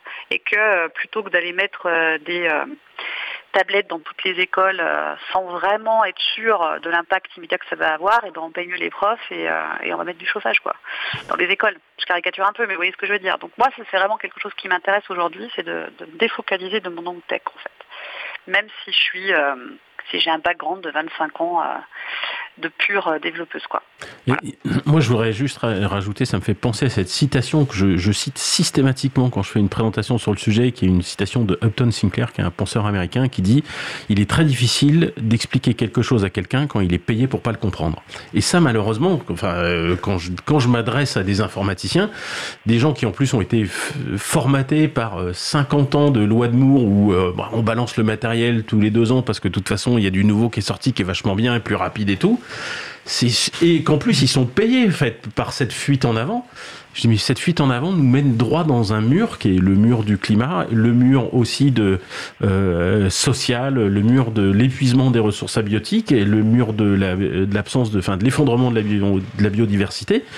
Euh, il y a un moment, cette fuite en avant, il va falloir, euh, prendre un virage, il va peut-être ralentir, il va falloir lever le pied parce que on peut pas continuer euh, on peut pas continuer comme ça. Ça fait 50 ans qu'on fait comme ça mais on peut pas continuer comme ça. Donc il, et, ah oui mais ça m'a payé. Ça paye euh, ça paye. Et puis j'ai pris j'ai un emprunt. Alors euh, ça serait bien que ça continue jusqu'à ce que j'ai fini de rembourser mon emprunt. C'est très difficile de d'expliquer des choses à des gens qui effectivement sont payés pour pas les comprendre Merci Tristan. Euh, oui, alors effectivement, hein, cette question de, systématiquement euh, numériser les choses, euh, là je reboucle avec la, la, chronique de, de G tout à l'heure, mais, il faut qu'on se les pose. Hein. Moi je me souviens que dans mon réseau dans lequel je travaillais avant, le réseau DMJC, la, question se posait du numérique, mais finalement au sein d'une MJC où les gens se côtoient de manière physique, on voulait instaurer des choses numériques alors que c'était absolument inutile. Les gens se côtoyaient physiquement. Qu'est-ce qu'on va remettre? Une couche de numérique donc cette question-là, effectivement, euh, il faut se la, poser systématiquement et elle n'est plus posée. Est-ce qu'on a vraiment besoin du numérique à cet endroit-là? Donc cette question-là, il faut systématiquement se la reposer. Euh, il nous reste quelques secondes. Je vous laisse chacun peut-être dire la dernière chose que vous vouliez éventuellement dire aujourd'hui, que vous auriez oublié de dire, même si on a dit beaucoup de choses quand même extrêmement intéressantes. Mais euh, si vous avez encore un mot ou deux à nous dire. Ben, oui, moi, il y, a un mot qu'on n'a pas euh, posé, peut-être euh, pour, bah, pour les informaticiens, ça va être la notion d'éco-conception. Euh, et si on concevait, et ça peut passer par de la low-tech, hein, c'est-à-dire si on se posait la question, quand on veut faire une nouvelle fonctionnalité ou une nouvelle application, est-ce que je suis vraiment obligé de demander aux gens d'avoir un smartphone, une liaison 5G, euh, etc. Ou bien est-ce que peut-être que, bah, je sais pas, mon client, je peux l'informer juste en lui envoyant un texto, comme ça, ça va marcher sur un vieux Nokia 3310 sans me poser de questions. Et sauf que ce Nokia 3310, il aura peut-être 15 ans d'existence. Et puis ce système, il va fonctionner encore... Euh, encore longtemps. Euh, ben voilà, c'est peut-être euh, c'est peut-être ça, et c'est un peu une révolution intellectuelle à faire. Euh, mais si on veut, je sais pas, si le numérique est notre avenir, il faut donc l'économiser, un peu comme l'énergie. voilà, c'est peut-être ça. Merci Tristan. Agnès, le mot de la fin? Ouais, un petit mot de la fin. Donc là, on vient de dire, on vient de mettre euh, un peu euh, en perspective le fait que la tech n'est pas forcément la solution. Mais alors là, je vais chatouiller un peu nos, auditeurs et auditrices dans l'open source. Là, pareil pour l'open source. Je pense que faire de l'open source ne rend pas un projet responsable. Mais l'open source peut être un vrai levier pour les projets responsables. Mais il faut vraiment aussi avoir ce techno-discernement sur l'open source. Euh, parce que tout ce qu'on vient de dire sur la tech, du coup, ne serait plus valable. Voilà.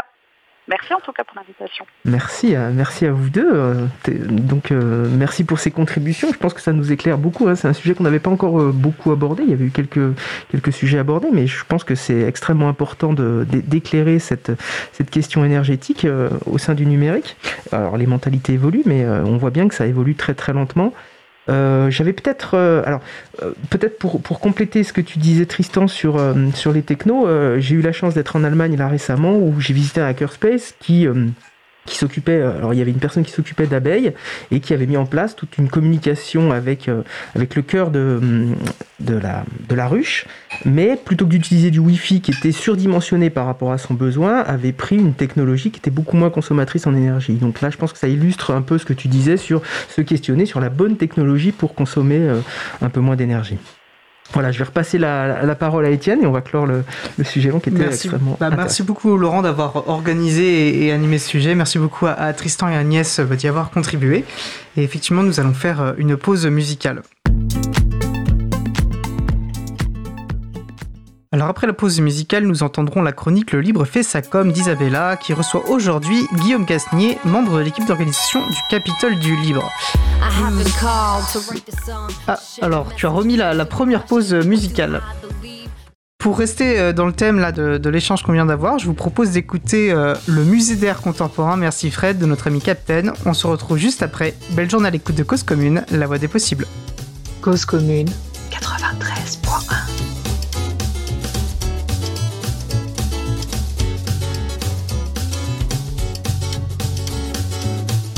C'était l'hiver, le jour de la sortie scolaire, au musée d'art contemporain. La lutte des classes pour les professeurs qui menacent, les gamins qui ne contemplent rien. On voyait dans des petites fenêtres des photos pas très nettes de l'état de l'air de la planète. Animaux dans des bocaux, des armes dans des frigos. Et puis moi, je trouvais ça beau. Un guide austère nous dépeignait l'histoire de l'air. La période bleue, la période noire.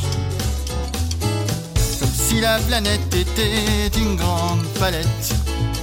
Avec le trou de la couche de jaune. voyait dans les petites fenêtres des photos pas très nettes de l'état de l'air de la planète. Des animaux dans des bocaux, des arbres dans des frigos, et puis moi je trouvais ça chouette.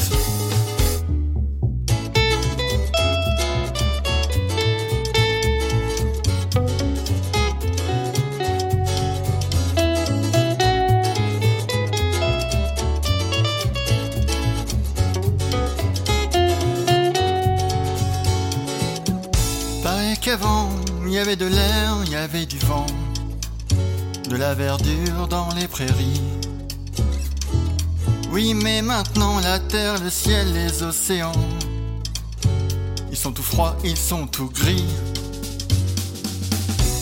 On voyait dans des petites fenêtres des photos pas très nettes de l'état de l'air de la planète. Des animaux dans des bocaux, des arbres dans des frigos, et puis moi je trouvais ça beau. De la visite, on se dirige vers la boutique du musée d'air contemporain. Bouteilles d'eau claire, sachets de terre et bonbonnes d'air. Fruits et légumes en parfum. Voyait dans des petites fenêtres des photos pas très nettes de l'état de l'air de la planète. Des animaux dans des bocaux, des arbres dans des frigos. Et puis moi, je trouvais ça beau. Nous venons d'écouter le musée d'air contemporain par Captain, disponible sous licence Creative Commons Partage dans les mêmes conditions. Captain, informaticien libriste par ailleurs, vous avez fait le plaisir d'une interview dans le Libre à vous épisode 96 du 2 mars 2021. Retrouvez toutes les musiques diffusées au cours des émissions sur causecommune.fm et sur libreavou.org. Libre à vous, libre à vous, libre à vous. L'émission de l'April sur les libertés informatiques. Chaque mardi de 15h30 à 17h sur Radio Cause Commune, puis en podcast. Passons maintenant à notre sujet suivant. Le Libre fait sa com, la chronique de ma collègue Isabella Vanni sur les actions de sensibilisation au logiciel libre. Je précise que suite malheureusement à un problème technique lors du direct, nous enregistrons cette chronique dans les conditions du direct. Voilà, il est 17h09 et nous sommes toujours mardi 15 novembre. Salut Isa, je te laisse la parole. Bonjour à toutes et à tous. Euh, nous avons euh, Guillaume Gaznier de l'équipe d'organisation du Capitole du Libre avec nous pour euh, cette chronique Le Libre fait sa com. le Capitole du Libre, un événement libriste majeur qui aura lieu le week-end des 19 et 20 novembre à Toulouse dans les locaux de l'N7, l'école d'ingénieurs à Toulouse. après une césure de deux ans, qu'est-ce que ça fait de pouvoir organiser à nouveau cet événement, Guillaume? Bonjour à tous et à toutes. Euh, ça a été, euh, une, je pense pour euh, bah, toute l'équipe, une, une, satisfaction de pouvoir se dire, on, on, se remet un petit peu au travail entre guillemets, parce que tout le monde est bénévole sur, le, sur cette organisation et on essaye de, de refaire cet événement qui, qui était là en 2019 et on essaye de revenir sur un, un événement du même acabit que, que, celui de 2019. Donc, et... je pense que oui, donc. Euh... Oui, j'espère, j'espère que tout le monde sera satisfait. En tout cas, on est, on est, on est ravis de savoir qu'il y a à nouveau cet événement. Je disais, un événement libriste euh, majeur, hein, déjà parce que c'est sur deux jours euh, et très intense avec, euh, avec plein d'activités, des, des conférences, des ateliers prévus. Est-ce que tu peux nous raconter un petit peu comment le Capitole du Libre est né? Alors le Capitole du Libre est né euh, d'une association, euh, bah, de l'association Tout Libre, euh, qui a été créée dans les années 2000. Et donc l'association Tout Libre avait été créée pour, pour vraiment organiser des actions pour, bah, et pour promouvoir développer et euh, démocratiser le logiciel libre sur, euh, sur Toulouse et la région Occitanie. Donc au, au, au fil du temps, euh, et avec les personnes qui, qui s'agglutinaient, bah, l'événement est né et puis a pris l'ampleur que l'on connaît aujourd'hui. Et pourquoi il se déroule dans les locaux de, de l'ANSET Ça a toujours été le cas? Alors, auparavant, on avait, euh, ça s'appelait Ubuntu Party, donc euh, on avait aussi sur une journée, ça devait être le samedi, des, une install party. euh, pour installer des Ubuntu euh, sur les personnes qui venaient euh, visiter les, bénévoles pour, pour les aider justement à passer leur, ordinateur sous un système Ubuntu. Voilà, rappelons que Ubuntu c'est un système de, libre d'exploitation. c'est une distribution GNU Linux, donc basée sur GNU Linux. Il y en a, il y en a plein d'autres, mais les Ubuntu Party, comme on les appelle effectivement, étaient, étaient assez, sont assez connus. Je t'en prie. Oui, et donc ensuite c'est transformé en Capitole du libre. Alors l'intéressant c'est que euh, l'ENSET, euh, de par ses clubs, nous permet d'avoir euh, l'enregistrement des, conférences, l'accès au réseau. donc tous les clubs techniques qui sont sur l'ENSET apportent une aide incroyable pour que l'événement soit ait la qualité qu'il a actuellement. Les conférences donc sont toutes captées, c'est bien ça? Et bah, dès que vous voyez une caméra dans la salle, c'est et que normalement euh, le, la conférence ensuite sera mise en ligne pour pouvoir la, visualiser. Est-ce qu'il sera possible d'assister à des conférences à distance ou il faut être sur place? Alors, on est en hein. train, en train d'essayer de mettre en place pour l'amphithéâtre, le, euh, le, plus grand amphithéâtre, donc le B00, euh, un, un, un, flux Matrix. donc on a la chance d'accueillir cette année Amandine Le Pape, et euh, un, évangéliste euh, euh, qui, vont bah, présenter Matrix et éléments qui sont, le protocole sécurisé et éléments, le client qui permet de faire des échanges sécurisés de, messages. Donc, de par leur, soutien et grâce aux équipes techniques de, de N7, on espère pouvoir avoir un, flux dans cet amphi. Quel type de conférences sont, sont proposées? Euh, C'est des conférences plutôt techniques, plutôt pointues? euh, bon, ça, reste, un, public euh, de, de, techniciens performants. puisque ben, l'April propose au moins une conférence euh, deux Oui, oui, il y en a deux, une le samedi et une le dimanche. On précisera plus, de, plus en détail plus tard.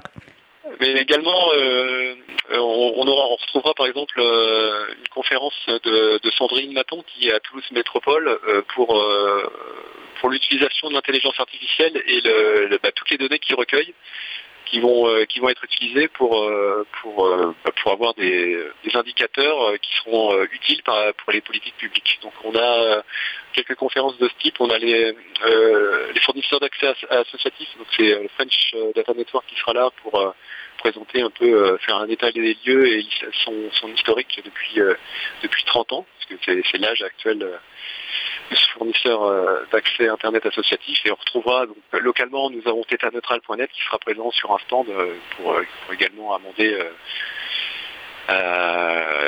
dans, les chatons qui seront je, ne sais plus combien nous avons d'associations et de représentants de chatons euh, dans le village associatif euh, ce, week-end, mais ils seront très nombreux euh, dans le village associatif. Donc il y aura un village associatif, donc le, public pourra discuter avec de nombreuses associations dans l'April, et, il y aura beaucoup de chatons, on en a parlé lors du sujet principal, ce sont des, des hébergeurs alternatifs qui font partie d'un collectif d'hébergeurs alternatifs, transparents, neutres, ouverts et solidaires, donc alternatifs aux géants du numérique qui proposent des services libre et décentralisé. Euh, il y aura, je crois, aussi une conférence euh, de Angie de Framasoft, justement, pour en savoir plus sur les, sur les chatons et sur les nouveautés. Donc, les conférences sont quand même assez, euh, assez variées et, il y a moyen aussi pour, pour des personnes qui ne sont pas forcément hyper geeks d'en de, apprendre un peu plus. Est-ce que vous avez proposé, d'aller proposer d'autres activités qui peuvent intéresser le grand public? Alors il y a évidemment le fameux, euh, la fameuse install party, l'atelier pour le pour l'installation d'un système GNU euh, Linux. Euh, on a un espace un espace LAN party pour essayer des jeux des jeux vidéo libres, soit seul mais aussi à, plusieurs. on aura a priori un, petit espace, un petit espace, un espace pour des, dédicaces. Alors logiquement ils seront au niveau du village associatif. Euh, et puis, euh, donc évidemment, le fameux village associatif où là, on, pourra venir discuter avec euh, toutes les personnes des associations du logiciel libre de, la région, mais pas que. Euh, on a parlé de diversité euh, de sujets traités euh, lors de conférences, de diversité d'activités proposées. il n'y a pas beaucoup de diversité, hélas, pour ce qui est des, personnes intervenantes. suite à la publication de votre programme, il y a eu pas mal de réactions sur Mastodon parce que moins de 10% des personnes intervenantes sont femmes. et vous avez donc par la suite décrit comment la, construction de programmes s'est faite et on a vu qu'il euh, y avait déjà très très peu de femmes qui ont proposé euh, des, conférences. Euh, est-ce que le, critère de la diversité était un critère qui a été pris en compte lors de l'organisation? Et comment vous souhaitez vous prendre peut-être pour avoir plus d'intervenantes la, prochaine année? La prochaine année, oui. ça ça a fait partie de, notre point d'interrogation et puis un des critères euh, pour euh, essayer de contacter euh, des, intervenantes, parce que les intervenants, globalement, on les, on les connaît, ils, sont, ils ont un peu de sur rue, donc généralement, on les contacte et puis ils disent oui ou non. alors cette année, c'est vrai que moi, j'ai, on, est parti pour euh, donc Agnès Crépet qui intervenait euh, tout à l'heure. nous l'avons contactée parce qu'elle faisait partie des, personnes qui pouvaient être très intéressantes à intervenir sur le Capitole du Libre. Elle pouvait pas, elle pouvait pas venir. On en a deux autres personnes, Ophélie Coelho et puis Aurélie Vache, qui n'ont pas pu non plus être présentes.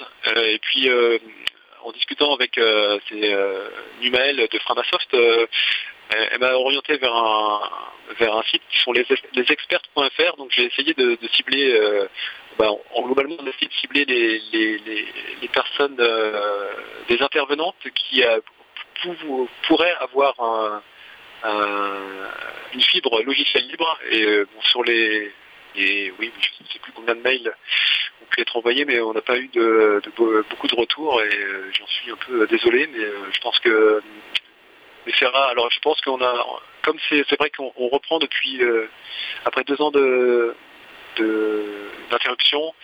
Euh, on a peut-être démarré un peu trop tard l'appel à participation et puis euh, on n'a peut-être pas eu suffisamment de temps pour, pour trouver plus d'intervenantes, mais je pense que là-dessus on ne peut que s'améliorer. Je pense qu'on est à peu près au même niveau que qu'en 2019 sur le, le pourcentage d'intervenantes. Nous, espérons bien sûr que, que, qu'il y ait plus, de diversité les prochaines éditions. Notez que nous consacrerons prochainement un sujet principal de notre émission justement au thème comment avoir un événement euh, libriste inclusif. Euh, et Guillaume, je, te remercie beaucoup pour avoir participé euh, à notre émission. je voulais juste rappeler à nouveau les dates. Hein. C'est donc ça, ça a lieu les 19 et 20 novembre à Toulouse dans, les locaux de, d'école d'ingénieurs N7. Euh, c'est ouvert à tout, tout public. Euh, il ne faut pas s'inscrire, c'est pas payant. Et vous trouvez le programme complet euh, avec toutes les activités, les animations proposées sur capitoledulibre toutattaché.org. nous, sommes, nous sommes super ravis de participer au Capitole du Libre. On, a hâte de vous rejoindre à Toulouse. je te souhaite une bonne suite d'organisation. Ouais, mais merci. C'est toujours un plaisir de vous avoir de toute façon. Je, pense un week-end super sympa. Et je rejoins mes remerciements à ce Isa. Merci beaucoup Guillaume, merci beaucoup Isa. Et nous allons terminer maintenant cette émission par quelques annonces.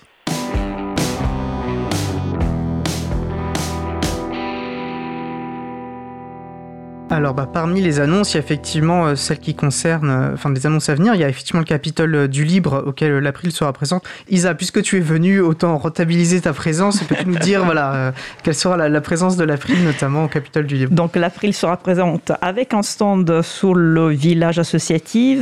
L'Expo Libre, le jeu de panneaux expliquant la philosophie des logiciels libres sera également affiché. Ça a été confirmé par l'organisation. Et avec Étienne, on en donnera deux conférences. Donc, le logiciel libre en enjeu politique et social, comment agir avec l'April pour le promouvoir et le défendre, le samedi 19 euh, novembre de, 16h30 à 17h20, et euh, promouvoir le, libre à la, radio, libre à vous, donc euh, une conférence spécifique sur, sur notre émission. ce sera plutôt dimanche 20 novembre à partir de, 11h. Merci Isa. Bah, puisqu'on a des différents libristes parmi nous, est-ce que, G, est-ce que tu seras présent Euh, oui, oui, j'y serai. Je serai euh, sur le stand de Framasoft, principalement avec mes, mes, mes camarades de Framasoft. Je suis à l'April depuis cette année, mais je suis à Framasoft depuis très longtemps, donc c'est vrai que bon, je passerai vous voir aussi au stand de l'April, bien entendu. De toute façon, on est tous des camarades, les Oui. uns et les autres. moi. Laurent, tu, on aurait plaisir de te croiser si on se rend à Toulouse? Non, pas du tout, c'est trop loin pour moi. D'accord. Et Tristan, tu peux me faire un signe euh, ou squatter le, le micro de Laurent Non, je ne serai pas là. J'ai été invité, mais comme ça se passe le week-end et que je, me fais vieux, j'ai décidé de rester chez moi, me reposer, parce que sinon je vais droit au burn-out. Il faut prendre soin de soi, ça c'est essentiel. Bah, autre actualité euh, de l'April, cette fois-ci le 25 novembre, donc on a le temps, mais préparez, voilà, bloquez la date sur vos agendas le, le 25 novembre. Qu'est-ce qui se passe, Isa, le, le 25 novembre? Eh ben, il y, aura un apéro April euh, dans nos locaux euh, à Paris, tout près de Montparnasse. Donc, vous êtes invité à participer, que vous soyez membre de l'April ou pas, si vous avez envie de connaître mieux l'association, nos actions et échanger avec nous, vous êtes les bienvenus. Merci Isa. Et puis, euh, au-delà de, bien sûr, cet événement, cet apéro est référencé dans l'agenda du libre.org. L'agenda du libre.org, vous pourrez trouver voilà, beaucoup d'autres événements en lien avec le logiciel libre ou la culture libre près de chez vous, ainsi que des euh, groupes euh, d'utilisateurs et d'utilisatrices de, logiciels libres auxquels vous pouvez, vers lesquels vous pouvez vous tourner, pardon, notamment pour qu'ils vous aident par exemple à installer des logiciels libres sur vos matériels. Euh, notre émission se termine, comme vous pouvez l'en- l'entendre euh, au générique de fin qui a été lancé. Je remercie les personnes qui ont participé à l'émission Gilles, Laurent Costi, Agnès Crépet, Tristan Nito, Isabelle Avani, puis on remercie bien sûr chaudement euh, Guillaume Gasnier de s'être rendu disponible pour l'émission. Aux manettes, et puis on le remercie pour l'organisation de ce super événement qui est le Capitole du Libre. Aux manettes de la régie, lui et toute l'équipe, voilà, je, déroule ma pensée en tiroir. Aux manettes de la régie aujourd'hui, euh, Frédéric Couchet euh, avec Thierry Holville en, en formation. Merci également aux personnes qui s'occupent de la post-production des podcasts. Samuel euh, Aubert, Elodie Daniel Giraudin, Languin, euh, Julien Osman qui a également rejoint l'équipe récemment, tous et toutes bénévoles à l'April, Olivier Gréco, le directeur d'antenne de la radio. Merci également à Quentin Gibaud, bénévole à l'April, qui découpera le podcast complet en podcast individuel par sujet. Vous trouverez sur notre site web libravou.org toutes les références utiles ainsi que sur le site de la radio causecommune.fm. N'hésitez pas à nous faire des retours pour indiquer ce qui vous a plu mais aussi des points d'amélioration. Vous pouvez également nous poser toutes questions et nous y répondrons directement ou lors d'une prochaine émission. Toutes vos remarques et questions les bienvenues à l'adresse contact at libravou.org. Si vous préférez nous parler, vous pouvez aussi nous laisser un message sur le répondeur de la radio pour réagir à l'un des sujets de l'émission, pour partager un témoignage, vos idées, vos suggestions, vos encouragements ou pour nous poser une question. Le numéro du répondeur est 09 72 51 55 46. Je répète 09 72 51 55 46. Nous vous remercions d'avoir écouté l'émission. Si vous avez aimé cette émission, n'hésitez pas, n'hésitez pas à en parler le plus possible autour de vous et à faire connaître également la radio Cause Commune, la voix des possibles. La prochaine émission aura lieu en direct mardi 22 novembre 2022 à 15h30. Notre sujet principal devrait porter sur Mastodon, le réseau libre et fédéré de microblogging qui a le vent en poupe. Nous vous souhaitons de passer une belle fin de journée. On se retrouve en direct mardi 22 novembre et d'ici là, portez-vous bien.